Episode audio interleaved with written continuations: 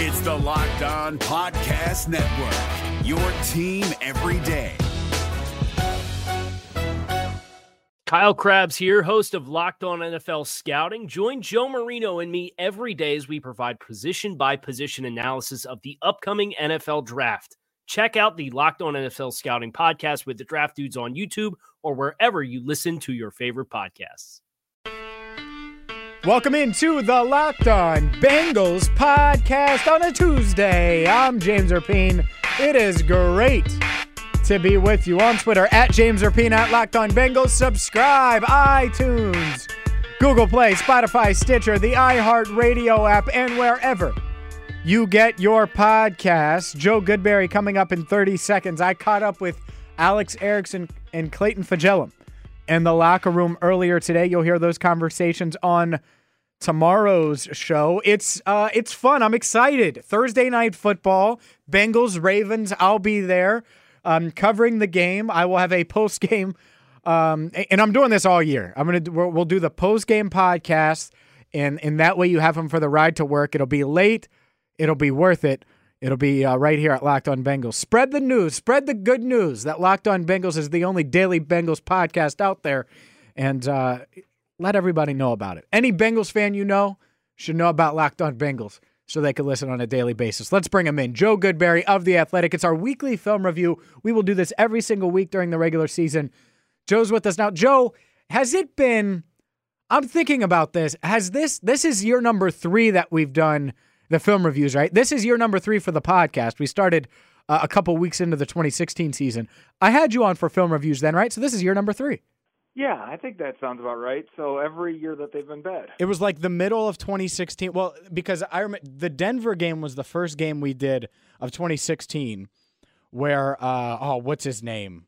Who who was their quarterback that year? Man, I don't remember the 2016 Denver game. uh, I remember the 2015 Denver No, game. no, no, no. Uh, Andy Dalton got outplayed by him uh, down the stretch. They lost 30 to 16. Uh, Emmanuel Sanders had big plays.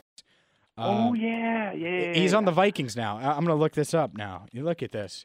Vikings quarterbacks. Oh, Trevor Siemian. Siemian, Trevor Siemian, yeah, with the deep yeah. ball. Yeah, yeah, yeah. Trevor Yeah. Siemian. Duron Uh, Smith was in coverage on a touchdown. and So- went right over his fingertips. So that was that game, that post game was the first Locked On Bengals podcast ever. So I think this is it's year three of the podcast, but I think we started doing those in the first season. That was like week four or five. It Mhm. was early in the year, wasn't it? Yeah, it was like week four or five. Yep, absolutely. And, and I don't think you joined me right away. I think it was a week or two when I wised up and said, "Oh, I'm going to get Joe on." And uh, and yeah, now now it's year three. So it just means you're old and I'm getting wiser. Um, That's what that means. That's what that means. That's right. Uh, a, a lot to like, a lot to, I guess, be semi concerned about. Look, I, I my biggest takeaways, and I said it on Sunday night and on yesterday's podcast as well. I was encouraged by everything because the Bengals responded. Uh, they responded to Andy Dalton's interception. Uh, they responded to being down 23 to 10 midway through the third quarter. The defense responded to honestly getting beat up by a really, really good quarterback in the first half and held him to only seven points. I get one of them was a turnover, but that's something Teryl Austin's preached the throughout camp, throughout this offseason. Marvin Lewis gets ripped for not being aggressive before halftime. They go down 10, and before the half, they find a, a way to get a touchdown to John Ross. Like, it seems like a lot of the concerns that we've had about this team, and I still have plenty of them, but they address some of those. And, and as fo- as a whole, week one was a success, not just because they won, but how they won. Am I crazy? No, because the concerns were are all known concerns, right? The right side of the offensive line, a rookie at um, at center, uh, how Dalton deals with that pressure. Even though Dalton was very good, but you know the the times he had issues is, was when he was pressured. Uh, on the defensive side, middle of the field in coverage, still right. Uh, the Bengals being exposed in their four-three defenses when when offenses want to spread out that unit and, and control which unit is on the field by not letting Carl Lawson on the field without letting Darqueze Dennard get on the field. Um, these were known things, right? And they all were exposed. But these are known things for the last couple of years. And we've said the Bengals can overcome if they do this. The Bengals can overcome if they do that. And they did finally. And, and uh, I'll be honest, halfway through the third quarter, I'm thinking they can't overcome it. Again, for the third year in a row now, they're not going to be able to overcome that offensive line. They're not going to be able to overcome the mistakes by their key players, their star players. Andy Dalton with an interception on the second play, AJ Green with a fumble on the second play of that drive early in the first quarter. Shawn Williams getting kicked out right away in the first quarter. Um, these are three captains on the roster. Michael Johnson did nothing as another captain. He was a liability while he was out there. So um, you're watching it, and at that point, I'm thinking, yep, they're they're not going to be able to this is the same team. This is not going to be any different. And then whatever clicked, and that's what I'm watching the film to try and see what were the adjustments. But whatever clicked for them, you know, was it leaning on Mixon? Was it just, you know, believing they can still get into this? We have the talent. We can do it. We got to settle down. Whatever it was, it clicked for them and it worked. And they started putting their pass rushing D line out there and they started really uh, pressuring the quarterback even more. And it worked for them. And they needed to play or else I mean I, I don't know how you felt, but that last minute and a half, I'm like Luck's gonna he's gonna go down the field. Yeah, that's it, what great quarterbacks do. And Luck yesterday to me played like a great quarterback. He played fantastic. He was the difference in the game. He's why the Colts were in the game. Look, we've talked about this before. The Colts roster is incomparable to the Bengals in terms of talent, uh, and I think at times you could see that. And there were times where Luck just was untouchable. The Bengals were getting pressure. They were they were they were mixing things up, and it didn't matter because Luck would move in the pocket, slide in the pocket, keep his eyes up. He doesn't need to throw from a perfect platform or base. He can make that throw. Um, and he made some mistakes too, but it's his first game in what 18 months. But he he was very very good and rare and on a lot of plays and I thought they were going to go down and score. I had no faith after the two dropped interceptions to start that drive, Carlos Dunlap and Dre Kirkpatrick. I'm like, those are your two opportunities. That's it. You're not going to get those. You don't get that many chances in the NFL. You have to capitalize, and they didn't. And then Clayton Fejedelem, the guy who replaces Shawn Williams, who was kicked out, um, scoops up uh, his his own forced fumble and takes it to the house and it ended up being a uh, solid victory, large margin, you know, thir- uh, 11 points there. Plus, you know, you, you felt really good about it at the end, eh, even though there was some bumps along the way. Joe Goodberry of The Athletic is with us. If you want to read his work and you don't have a subscription to The Athletic yet, you can go there, theathletic.com slash lockdown Bengals for 40% off. Joe, what did you see from Luck specifically? Because my biggest takeaway, and, and I think a lot of fans going in were expecting him to be rusty. They were expecting the Bengals defensive line to get after him and hit him hard and get to him and keep getting to him and getting to him and pressuring him. And, and I thought so too. I thought they were going to sack him three to four times, make life on him very uncomfortable, and he looked comfortable the whole day. How much of that was luck? How much of that was the Colts offensive line? And how much was the was that the Bengals defensive line in their lack of pressure? I'll start with the defensive line. And I talked about this right before the game on Twitter. I said, if the Colts are smart, they'd go out there with two tight ends and the Bengals will counter with their 4-3 defense. And we know their 4-3 defense isn't their pass rushing unit. It's with Michael Johnson at, on the end. It's with Carlos Dunlap on the end, Geno Atkins and Andrew Billings. So that's really relying on Geno, eh, who's going to be doubled, and Carlos Dunlap is your guy that has to win. It's really not their best unit to rush the passer, and it's really not their best unit to cover either. So, eh, so Preston Brown's going to be out in coverage. Jordan Evans is going to be out in coverage too. Didn't have a good game in coverage um, instead of Darqueze Dennard. So you're going to expose those guys to open plays over the middle while the unit up front isn't going to be able to get the pass rush. And the Colts did that. They they went out there in 12 personnel and they they spread the tight ends out. They spread the Bengals defensive defensive back out, uh the back seven, um and they made their front four that's not their pass rushing unit pass rush. It was a recipe for for allowing the Colts to dink and dunk down the field.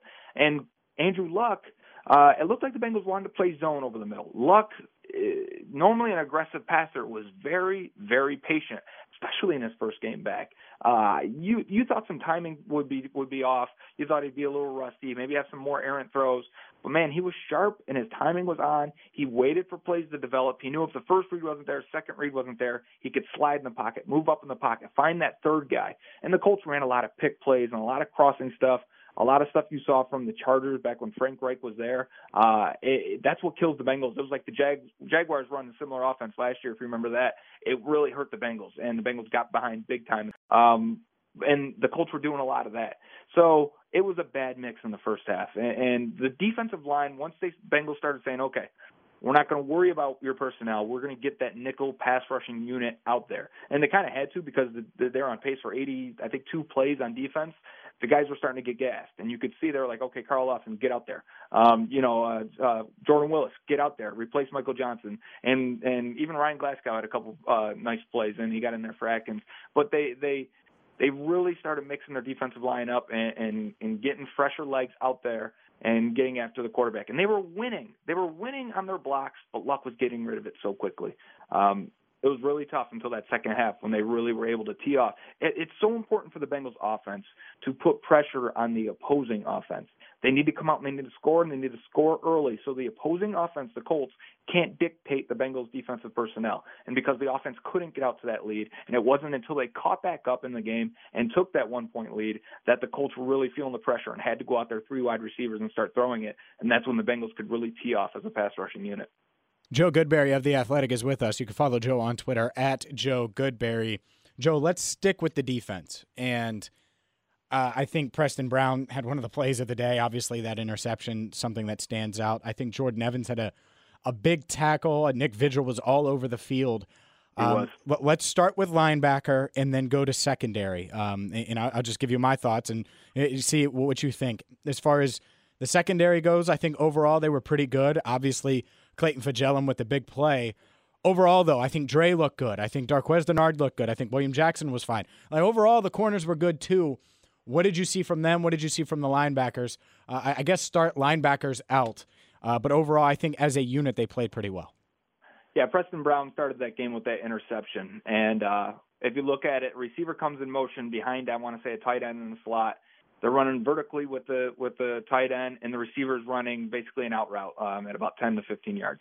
And Brown is the the play is meant to carry Brown a little bit deeper so that this uh, the guy running the out route is open in that void in the, in the in the zone defense. Bengals playing a lot of quarters defense, which means two safeties back, two then both boundary corners are playing uh, deeper zones also. So a lot of stuff underneath was wide open as we could tell. Um, and and on this play, Brown didn't carry that guy vertical. He ended up drifting and following the quarterback's eyes and getting right in front of that pass, getting a hand on it, making an interception. It was a very, very good play. Um, now in coverage was another play where he got exposed by Nyheim Hines, who had him on a on a uh, I want to say a Texas route or angle route out of the backfield, and uh, he got you know you can see in man coverage he that's not where he's going to win. He's not that athletic type of guy, uh, but he was fine in the in the run defense. Also, he ended up injuring his ankle.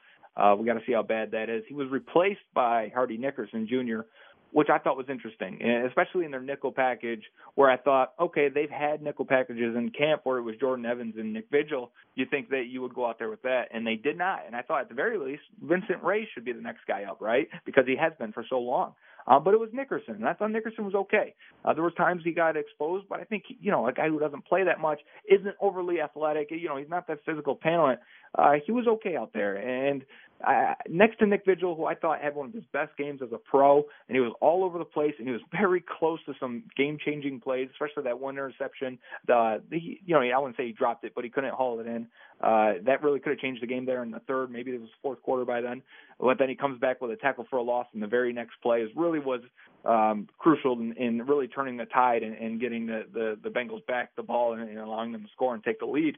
Um, Jordan Evans he had a couple of run stops, but I, I a couple plays in coverage I wasn't happy with. He got moved a couple times by Andrew Luck while he was in zone. He was in man coverage on that deep touchdown to Eric Ebron, which I think he thought Dre Kirkpatrick had that deep third, and Kirkpatrick the the play is me, meant to beat cover three. So you know, sometimes it's just rock paper scissors, you know, and, and the Colts picked paper and, and the Bengals picked rock, and you know you lose sometimes, but because the underneath routes are meant to pull Kirkpatrick down and towards the line of scrimmage and, and draw his attention, while Evans is carrying um, his his tight end down the field in man coverage you know, Kirkpatrick, you, you kind of got got to pick your poison. Do you want to come down and, and get those guys that are underneath you, or do you want to drift back back into the deep zone and uh, defend that deeper pass? Of course, you want to stop the touchdown, but at the same time, you know, those guys are drawing your attention. So it ended up just being a bust and, and really a, a, a bad luck play. So I wonder if Evans didn't stay with his guy or couldn't stay with his guy.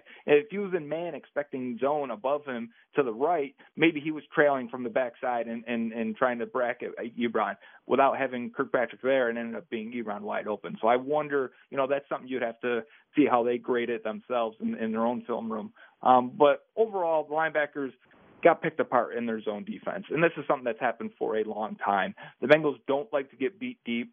Uh, I, I can understand that. They're going to make you dink and dunk and bend but don't break type defense. But at the same time, um, you would hope you, the pass rush gets there and gets there sooner and gets there faster. And if it wasn't Andrew Luck, I think this defensive game plan would work. It works against Joe Flacco. It's worked against Joe Flacco, Flacco a lot, and they're going to play him this Thursday. And you Flacco gets aggressive and he gets antsy and he'll try and force a ball into coverage, um, or the pass rush will get to him, and and he can't move in the pocket the way Luck does. So I understand the scheme and the idea. I just think it gets exploited a lot by different quarterbacks. Uh, and um, Big Ben will do it too. Guys that can move a little bit and will hang on to the ball in the pocket will exploit that type of defense. So they mixed it up a little bit, but overall, I think the defense was good enough to win, bad enough to lose, and, and mostly because it was just a bad matchup for them.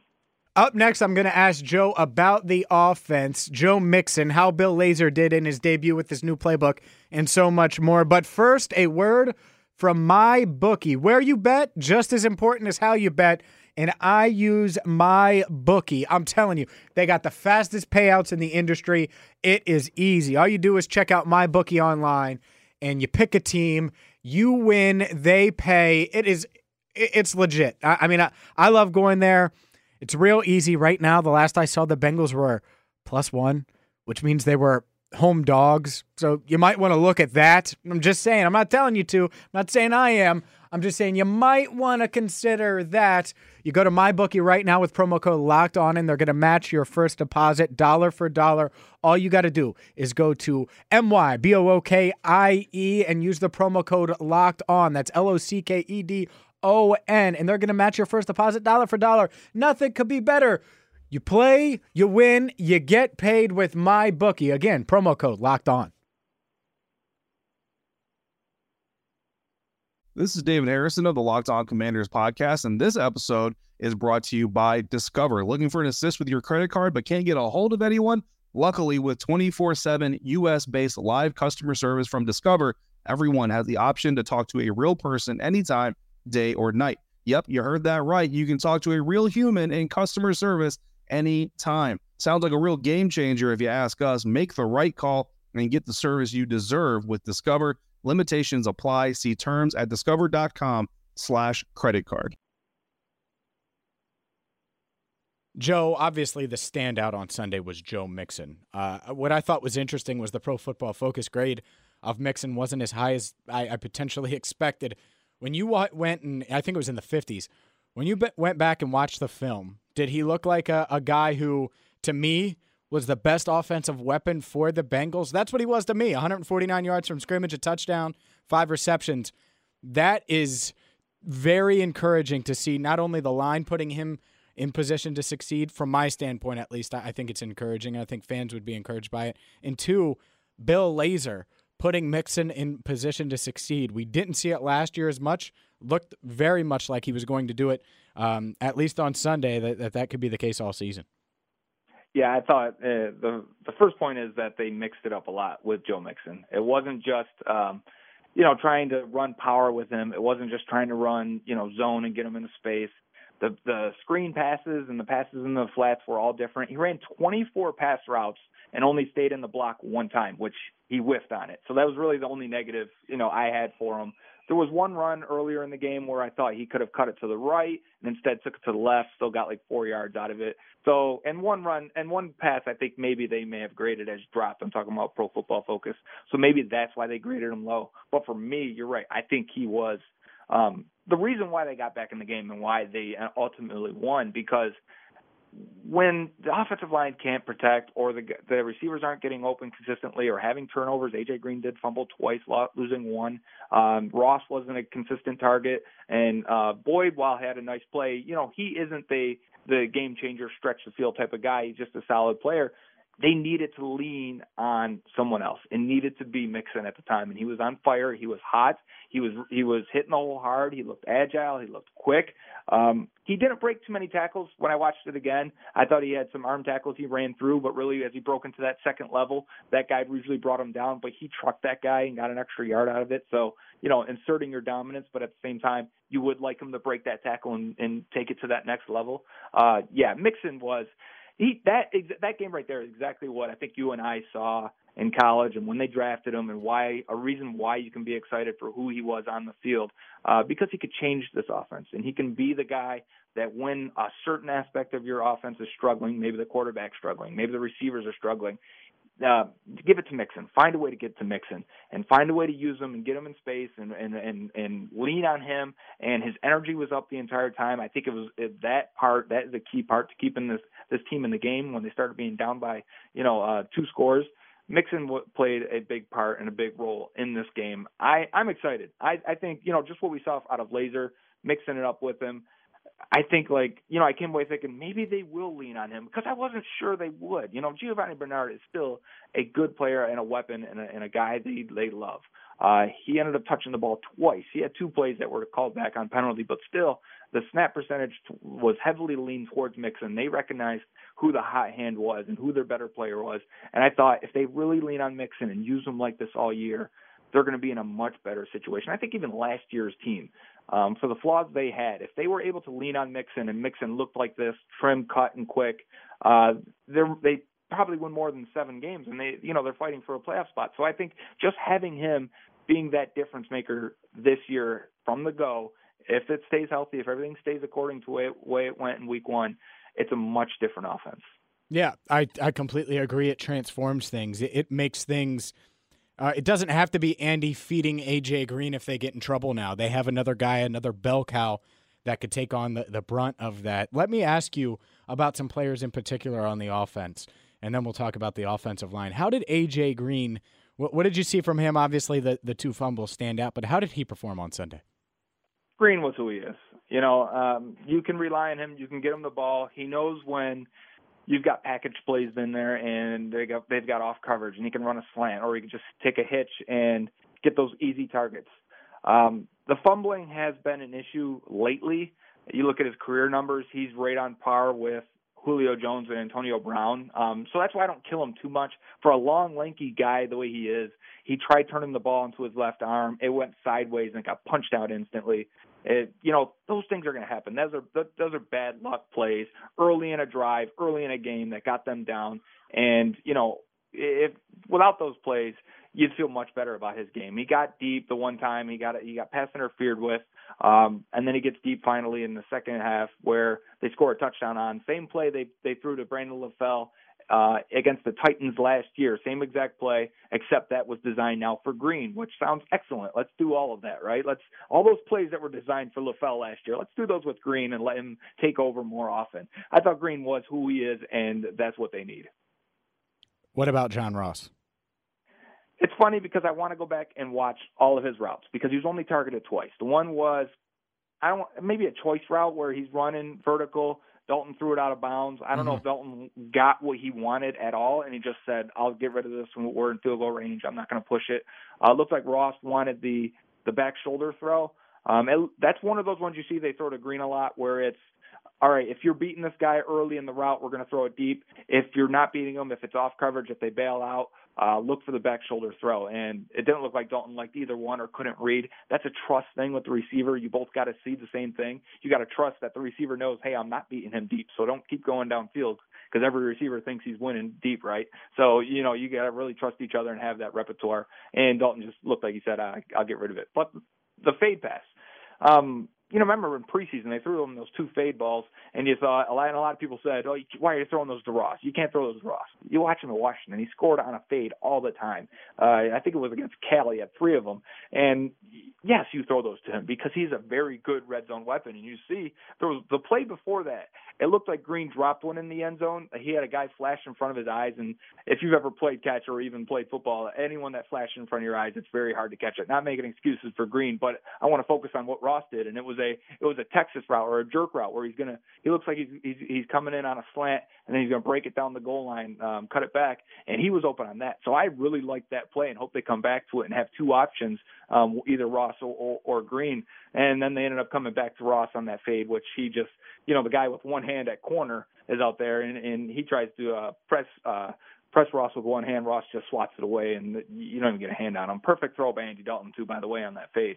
Uh, so Ross, I was fine with. I hope they have more designs for him. I want to see the reverses and the runs and things like that to really mix it up. It looked like they used Boyd for those every time they brought Boyd in motion. I thought do that with Ross because I think he'll scare defenses more often. All right, yeah, I, I agree with you. I think it was a good way to get Ross involved, get him confident. He's got a touchdown yep. in his first NFL catch.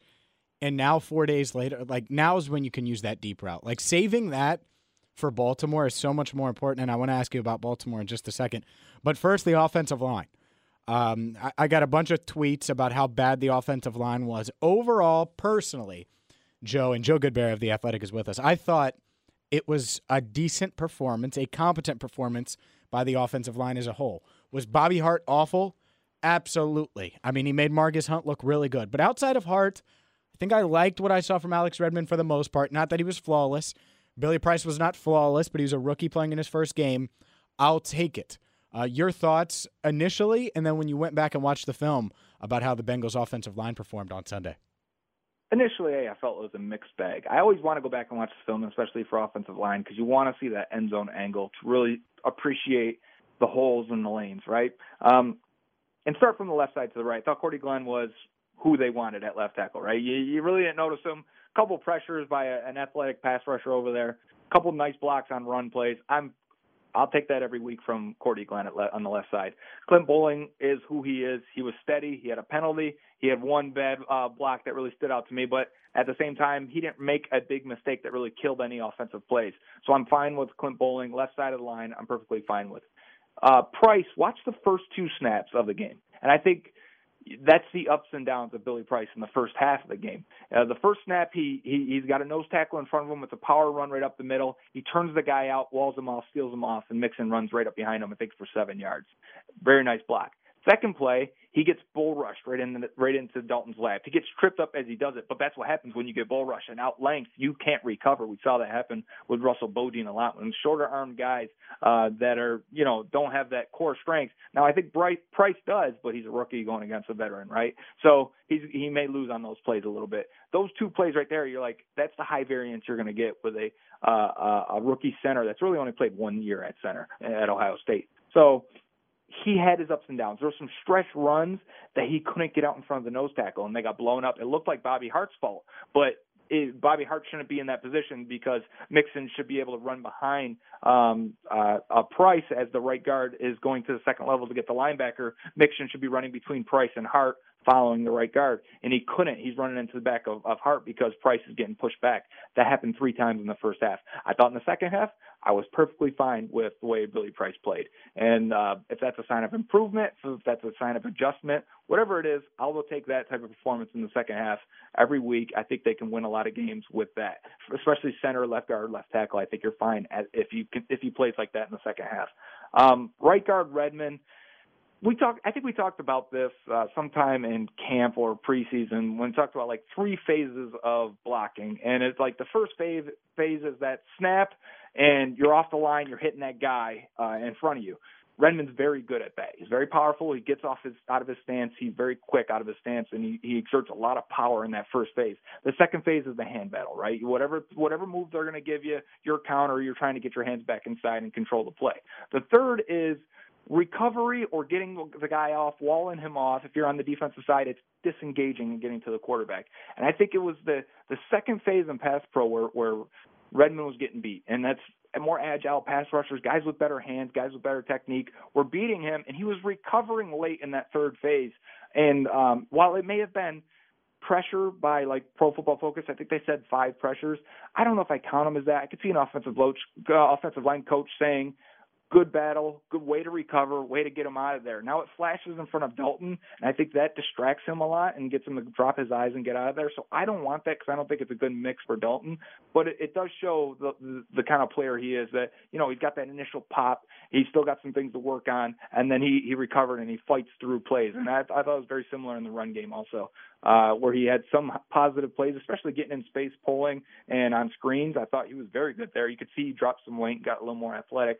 Uh, but I think as a power runner, he as he hit that initial initial push got got that defensive uh, lineman a, a yard or two down the field, he would lose and, and be over over leveraged, out length, uh, and you could see he'd just be leaning a little bit too much, and he'd lose that. While Mixon was still getting positive yardage, it wasn't as much as it could have been.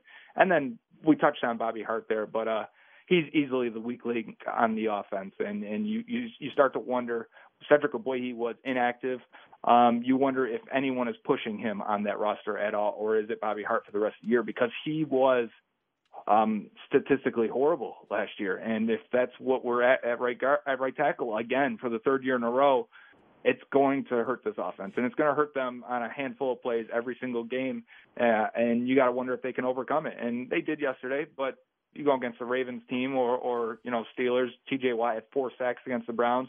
You don't feel very confident about that side. Yeah, and that that's a good transition because I want to talk about Thursday night and the Baltimore Ravens come to town and it's the home opener.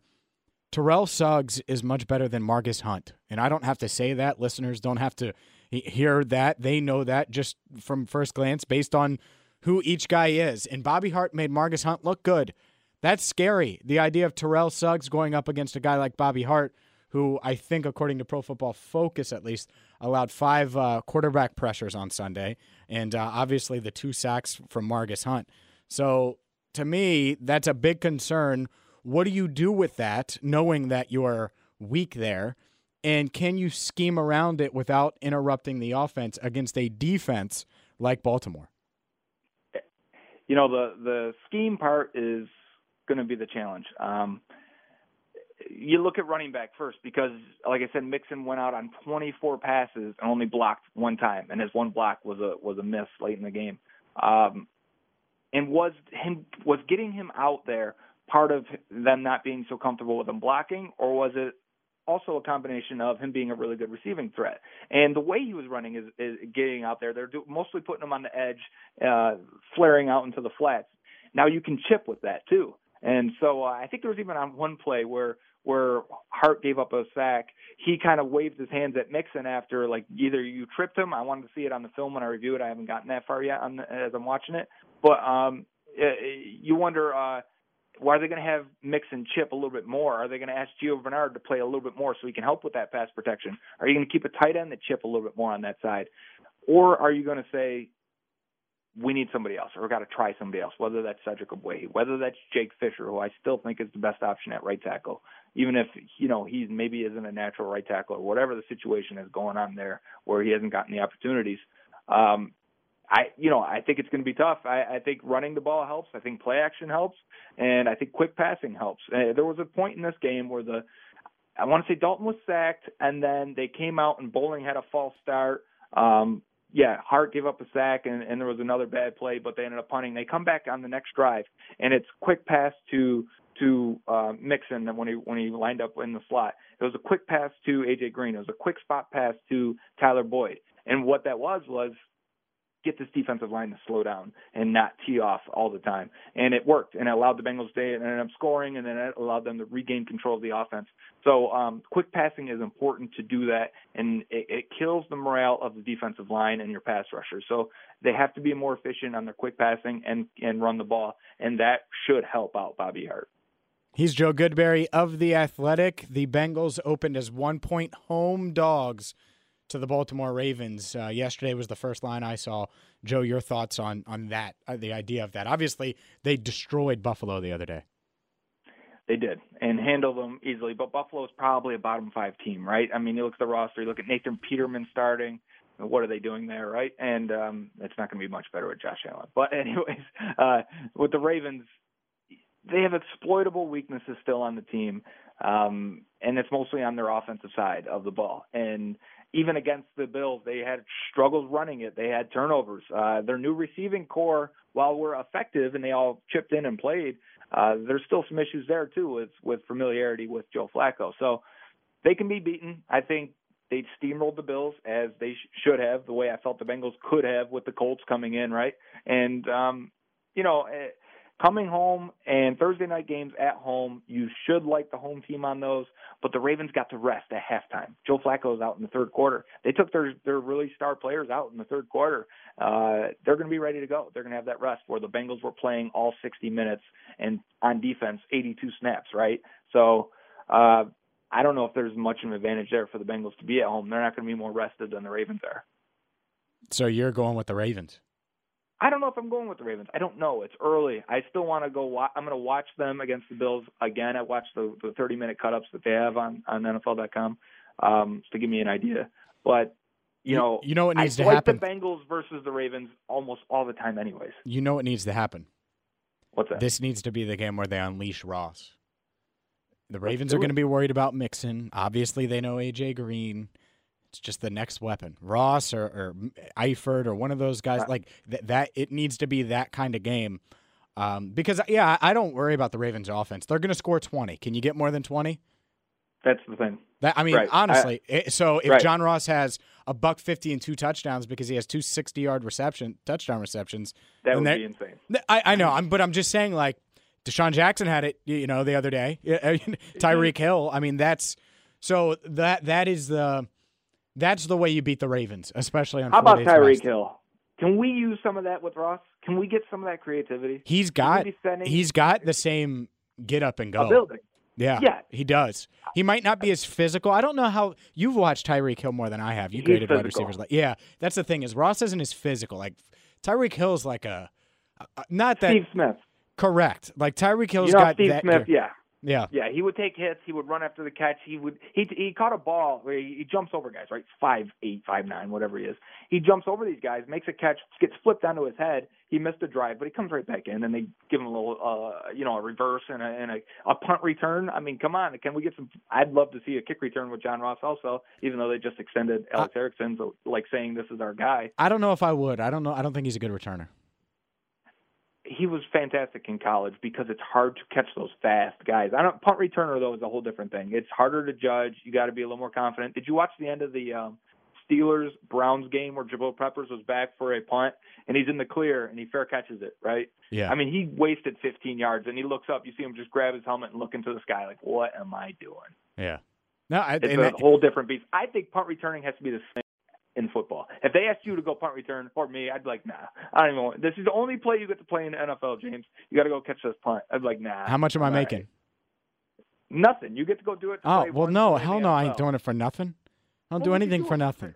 A thousand bucks. I mean, a what- thousand no price. It'd bucks? have to be like a million dollars for me to consider it. No, I mean I would do it for like you you should. First off, no, you should have done it for the four hundred for the Spider-Man system that we talked about last podcast. Because, but anyways, uh, I yeah, bought it, James. I- I, have Spider Man. It will be here tomorrow. Yeah, exactly. You bought it right after we recorded that podcast. Guess what happened? Boom. I got paid by the Athletic. I get the credit. I get the credit. if you want to help fund Joe's um, Spider-Man console, you can. You know how? By subscribing to The Athletic. Go to theathletic.com slash locked on Bengals for 40% off. Joe, I appreciate the time. Uh, I've kept you longer than, than I planned to, which means you have to get back to like watching film and hopefully playing Spider-Man. It's the best game I've played in a decade. Yeah, by the time people hear this, I will be playing Spider Man. I'm going to get all my writing done tonight, which is Monday night, and then I'm playing Spider Man till Thursday night. Yeah, look at you. Well, you'll be ahead of me. I'm like 20% into the game. You'll be ahead of me by Thursday. That's the plan. Let's do it. That's Joe Goodberry of The Athletic. You could follow him on Twitter at Joe Goodberry. And a quick reminder The Athletic, it is the place to read Joe, Jay Morrison of, of The Athletic, uh, Mo Egger, all, all the different Bengals writers, all the different Bengals takes you'd want. You can get them at The Athletic.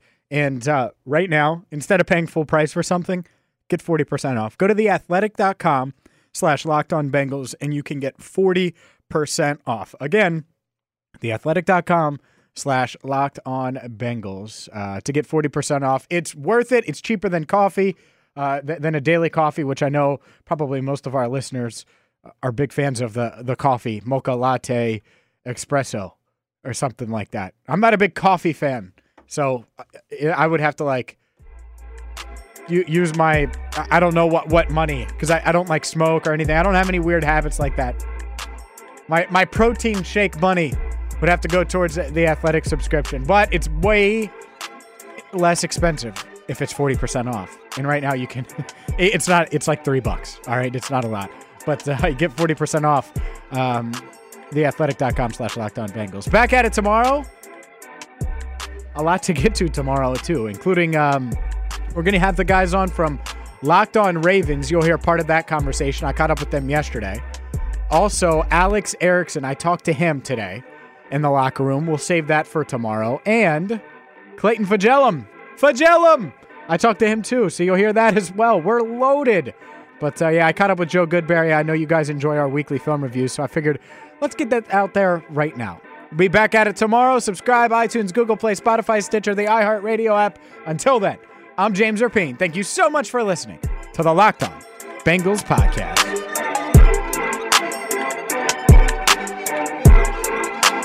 Is your team eliminated from the playoffs and in need of reinforcements?